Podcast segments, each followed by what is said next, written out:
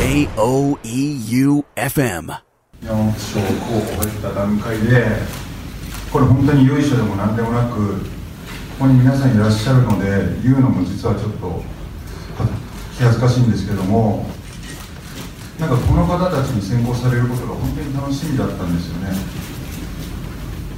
なんか皆さん本当に僕素人時代から好きで拝読させていただいていた方たちばかりで5人の方それぞれの僕の好きな一冊今ここで言わせてくれたら1時間喋れる。って本当に思ってるんですけども逆にこの人たちに落とされるなら仕方ないっていうふうな開き直りも今回ちょっとあってなんか選考の日もすごい楽しみにしていました。で本当に思い入れのある僕学生の頃候補に入ったものも含めて読み続けてた時期があってそんな文学賞山本賞しかなくて本当に思い入れのある賞だったんですよ。じゃあその山本賞自分がいただけたからといって何か変わったかというとなんかことのほか見える景色も変わらなかったですし同じように書くことは苦しい作業でしたしなんか自信がついたことも全くなかったんですけれども一つだけ今回ザ・ロイヤルファミリーはどういうものを書いたら売れそうかとか何を書いたら受けそうかとかっていうことをほぼ考えずに俺が思う何が楽しいことなのか自分は何を楽しいと思ってるのか。っていうことを割と一生懸命書こうと思ったのが今回の作品でした。それを僕が好きで読んできた作家の小説家の皆さんにこれでいいんだっていうふうに評価していただけたのだとすれば僕は自分の楽しいと思うことに対してもうちょっと自信を持って書いたらいいんじゃないかなっていうふうに思えるように本当になったんですよね。なので僕デビューして12年で今ここに立たせてもらってるんですけども多分もう一周ここから12年この世界でご飯を食べさせていただけるのならばここから12年間は何が売れ線かとかどういうものが売れてるのかっていうことを全く気にせずにちょっと自分がこれは面白いだろうって思えるものを胸を張って書き続けていけたらいいかなっていうふうに思っています。僕にとってもなんかロイヤルファミリー思い入れのある作品で生まれて初めてゲラを読み返した時にああこういうもん書けたなっていうふうに思えた作品だったのでなんかそこは本当に嬉しいです。あと今回はもう競馬村めがけて書いたことと小説村めがけて書いた本当にどっちの村の人たちに対してもがっかりさせないものを書こうと思っていた中で1月に JRA から馬事文化賞というものをいただいて10月に山本周五郎賞をいただいてなんかんなもんだっていう気持ちがちょっとあります。ただ先に評価してくれたのは JRA の方なんだなっていうムカつきもちょっとあるんですけども。でもそうですね。本当に光栄です。多分何も変わらないと思いますので今後ともよろしくお願いいたします。本日は本当にありがとうございました。早見和正の「リトル東京はいらない」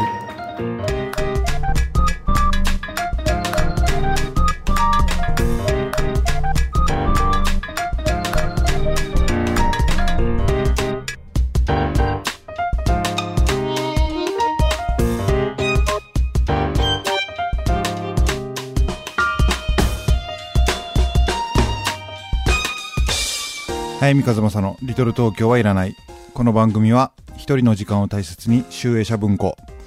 物語なる町へ春屋書店。生涯不良の角川春樹事務所。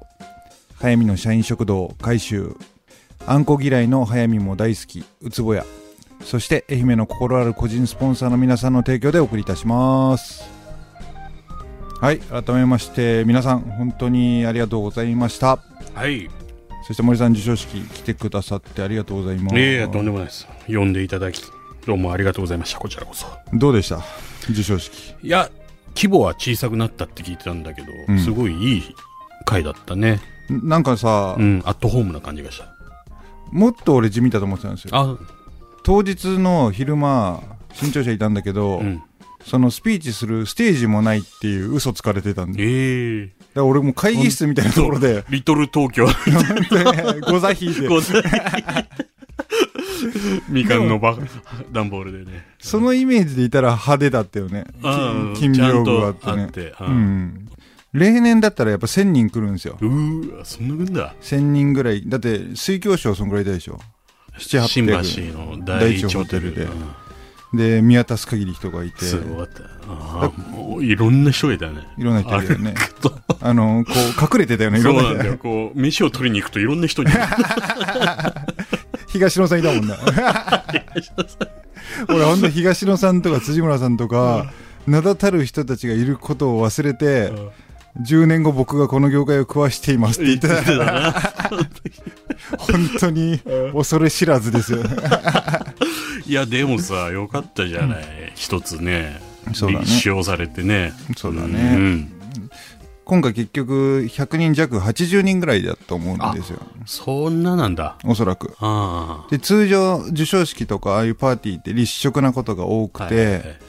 で今回着席だったんだよね。本当結婚披露宴みたいに、うんで明らかに今回が良かったのは、通常だともう知らないおっさんたちが山本賞を取った俺と三島賞を取った宇佐美凛さんうにん列をなすんですよ。20人とか30人とかうん。ずらーっと、うん。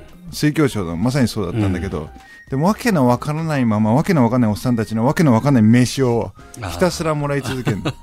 そうこうしてるうちに話したい選考員の方とか、はい。どっか行っちゃうんだよねタバコ吸いにいとか。やでも今回はまさにそれがなかったから、あの担当編集者も来なかったから基本ーそうだよね。バジ文化賞そんな感じだったもんな。お前もうあっち行ってる、こっちそう行ってる。そう。列をなして うん。ほとんど喋ってないもん、俺とも。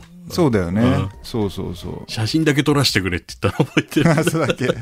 ルメールとツーショット。そそうそうその意味では今回、う。うん。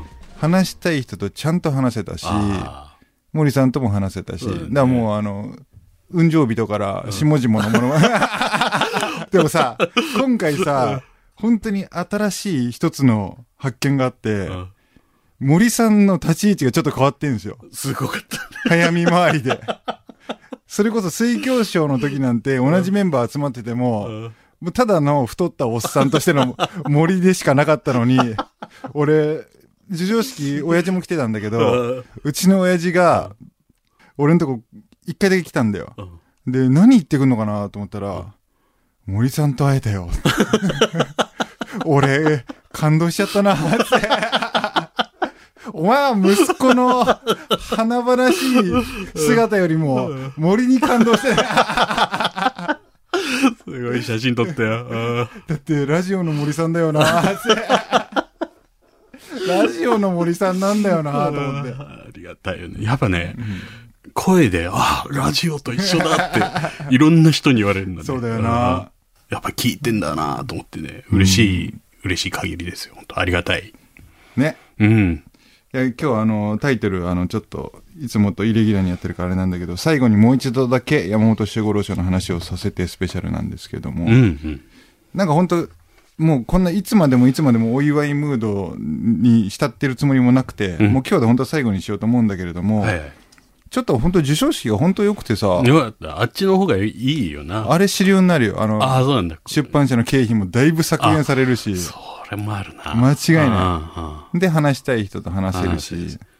で今回さ俺が言うのもおかしいけどさ、40歳のなんか細長いおっさんとしての早見和正と、21歳の若くて小さくて可愛らしい 宇佐美凛さんっていう並びも絵としてすごい綺麗だったんですよ。可愛かったね、あの、初めて見たけど。でもね、天才だよな、やっぱ。あ、そ俺やっぱあのスピーチう。でうんこう自分の書きたいものを書いてうん出版されることで広くうん。世の中に問われることが幸せですっていうのを広くって言った段階でグッと言葉をこらえてそうだねあ。ちょっとね。広くではないですって言って、うん止まったんだよね。そう、うん届くべき人に届くようになったことが嬉しいって言って、うんああいう言葉に対する繊細さって、ね俺はあれ原稿に書いてあったと 仕込みで。で、出広来レース。広く、かっこ、ここで言葉に詰まる。そんなことないだろ。だけどさ、宇佐美さんからも、はい。あゆみさん、ラジオやられてるんですよね。だから話上手なんですねって言われるし、あの、選考員のお一人に三浦紫音さんいらっしゃって、はいはい俺、野々花通信をここで激賞したじゃん。うんすごいプッシュしたじゃん。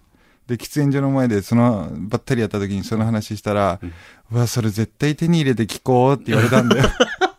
俺やっぱさ、なんだろう、敬愛すべき人でもあって、ライバルでもあうるん人たちに、俺のこのすっぱだかを、ラジオの。絶対見せるわけにいかないと思って。どうしたらいいのかなあの手この手でね、届かないように。そうなんだ。だからもうラジコとかや、あの、ポッドキャストとかやめた方がいいんじゃねえかな。聞かれたいっていう気持ちとさ。でも、一つだけ言いたいのは、俺はこのラジオを広く、うん。いや、違うな。届くべき人に。一瞬止まるのね。笑いこっちゃねえ。いやーでもね、宇佐美さん、天才。うん。あ俺もう想像つくも30年後、あ。25年後だな。あ芥川賞の選考委員やってて、あ。若い小説家の書くものビシバシ切ってて。ほんと分断のど真ん中にいる。ええ。どんな話でした？他に。なんかね、結構普通にいろいろ話してて、うん。普通の子。いやいやいやいや。違う。まああの子に限らず、もうそれこそ七倉みたいなやつもそうだけど、うん普通の子って捉えたら足すくわれるじゃん、おっさんとしてうん。だけどやっぱ言葉の一個一個鋭かったし、うん多分経歴発表してないから言えないんだけど、まあ、あるいい高校からいい大学行ってんのね。うん。で、その高校時代に2回俳句甲子園で松山来てるって言うんだよ。ええ。そう、だからも言葉う、言葉に対ししてほんと繊細だしうん、まあ好きな小説家中上健二って言ってるし。一行目のことねえだろうな。一応もう、だからこんな言葉に対してぬるい、ぬる言葉も腹もぬるい。森さんに会っちゃったよ そっち方面で頑張ってくる。宇佐美凛は言ってなかった。あれが森さん。はい、一曲目いきます。えっ、と、ここまでだね、山修賞の話。ただ、えっ、と、今はもう先言っちゃうんだけど、うん今回、選考委員、俺ほんと5人、今のスピーチにもあった通り、全員本当に好きな作家で、うん。素人時代ずっと読み継いできた人たちで、俺でも知ってる人。そうだよね。えー、国香織さん、はい。えー三浦紫音さん、うん。今野敏さん、えー、荻原博さん、伊坂幸太郎さん。で、伊坂さんだけ、えー仙台在住だから今回いらっしゃらなかったんだけれども、この5名の方が選考員で、うん。ほぼ満場一致の票をもらった。うん。彼らも山修賞受賞者なんですよ。ああ、そうなんそうそうあ、まあ、歴それそうだよな。んそう、歴。代の。うん。んで、彼らの時代は全員、商品はうん記念の腕時計だったんだって。うん。それを何年か前から、うん俺だったらロイヤルファミリーが表紙がこう木でヒノキみたいな木で作られたなんかすげえかっこいい本を見た見た。見たでしょ、うん。その木の箱の、うん。でくくられたその本が、えー本賞としてプレゼントされてそれをみんなが超羨ましがったんだよ、うん。時計なんかよりこっちがいいっつって。あだけどその日荻原さんだけ記念時計つけてきてたから。俺それ知ってたからみんなあんま言わない。あんなのつける人いないっていう体で言ってるから。で俺ひらめいちゃってもうダメ元で皆さんにこれに皆さんのサインくれませんかって言ったら快くサインしてくれて、えあれ本当に俺食いっぱぐれたらさあ あと伊坂さんのサイン入ればもうコンプリートコンプリート。メルカリで100万円いくんじゃねえ？ドラゴンボールみたいな顔 出品者俺しかいねえ。そうそう。なので、えっ、と、こっから5週間、この5人のうん。選考委員の俺が一番好きな作品を今週の一冊でな取り上げていきたいと思います。はい。というわけで1曲目、えー、ミスターチルドレン名もなき歌。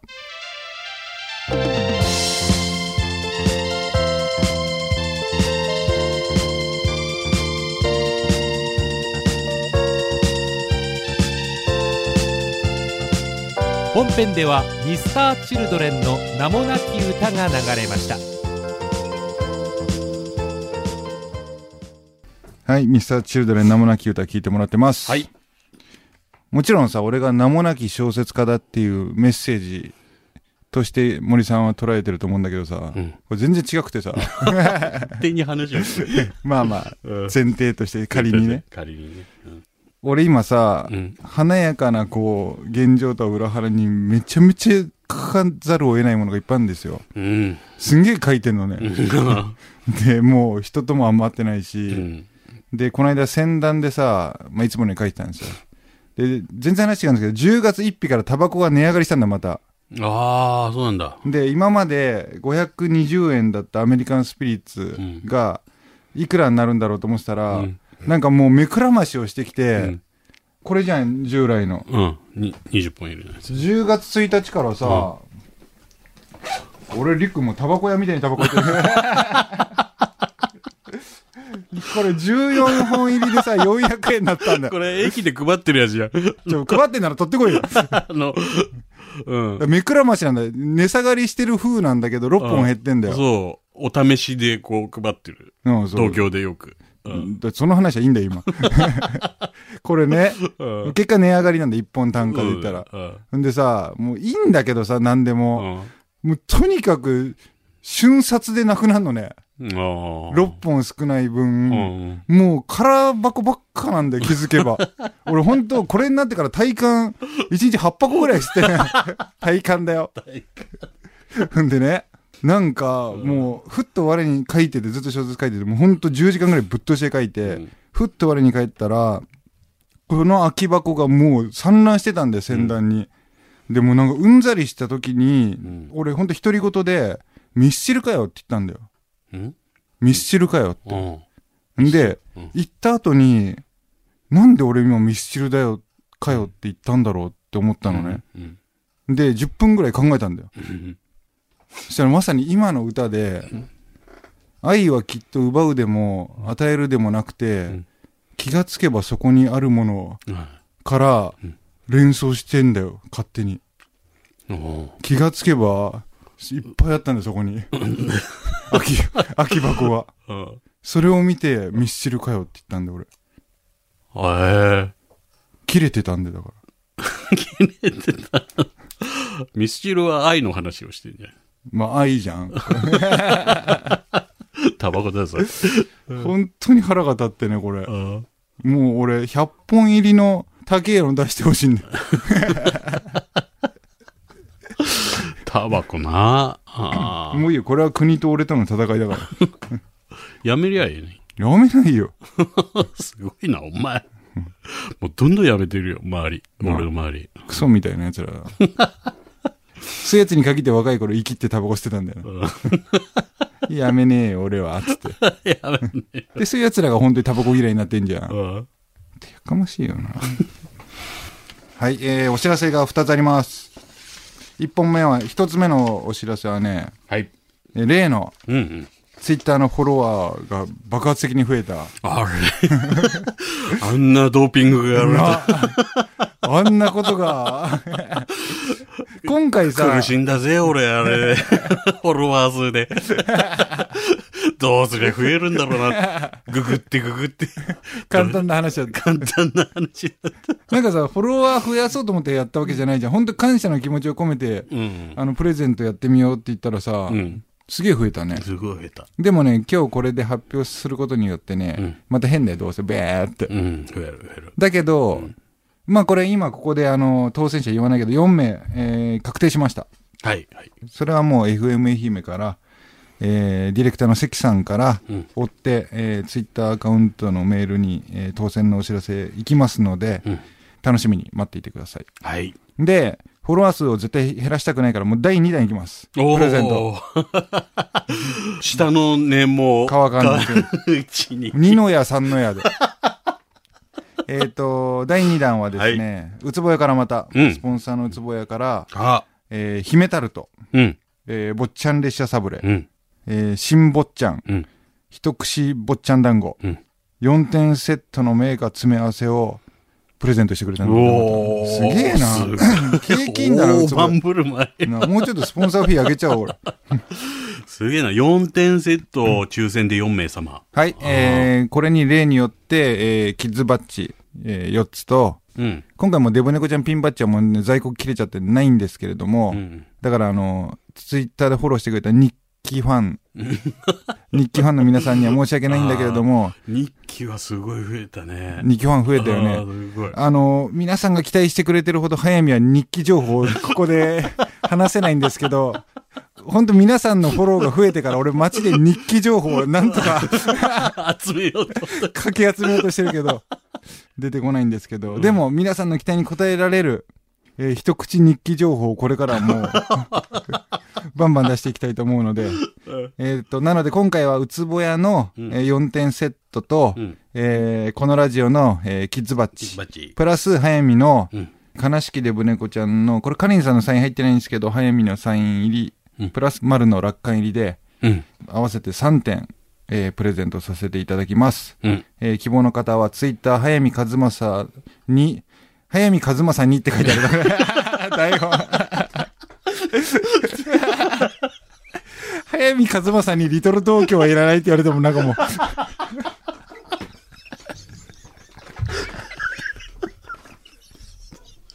お前には、あげねえよみたいな感じ。で。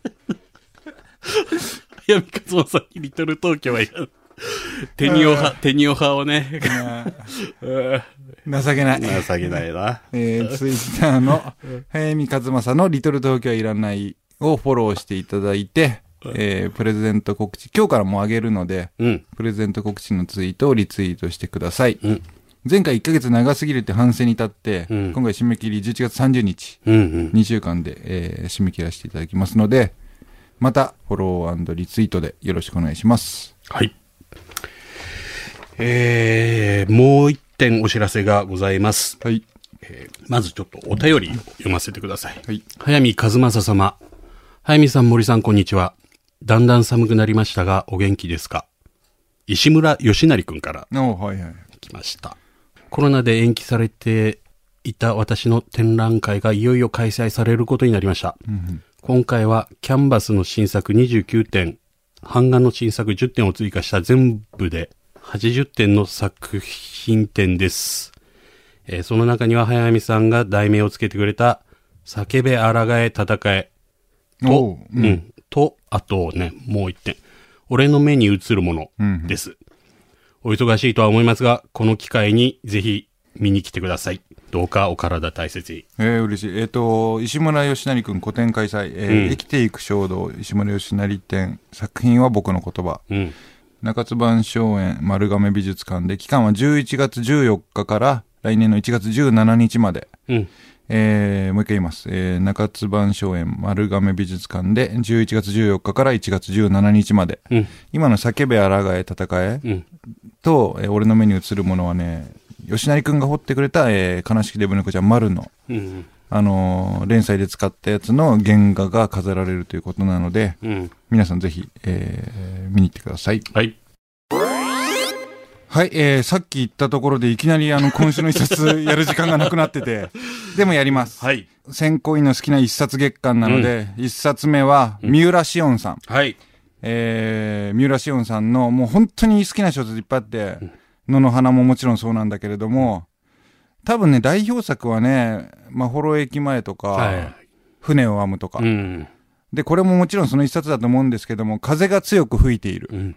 箱根駅伝の話なんですけど、陸上部さえなかった大学に、えーある寮に10人が集まってきて、あるカリスマの、えー元に、いろんな個性のある10人が集まってきて箱根駅伝を目指すっていう、あらすじだけ聞いたら突拍子もない話なんだけど、やっぱね、そこにリアリティが宿っていくんですよ。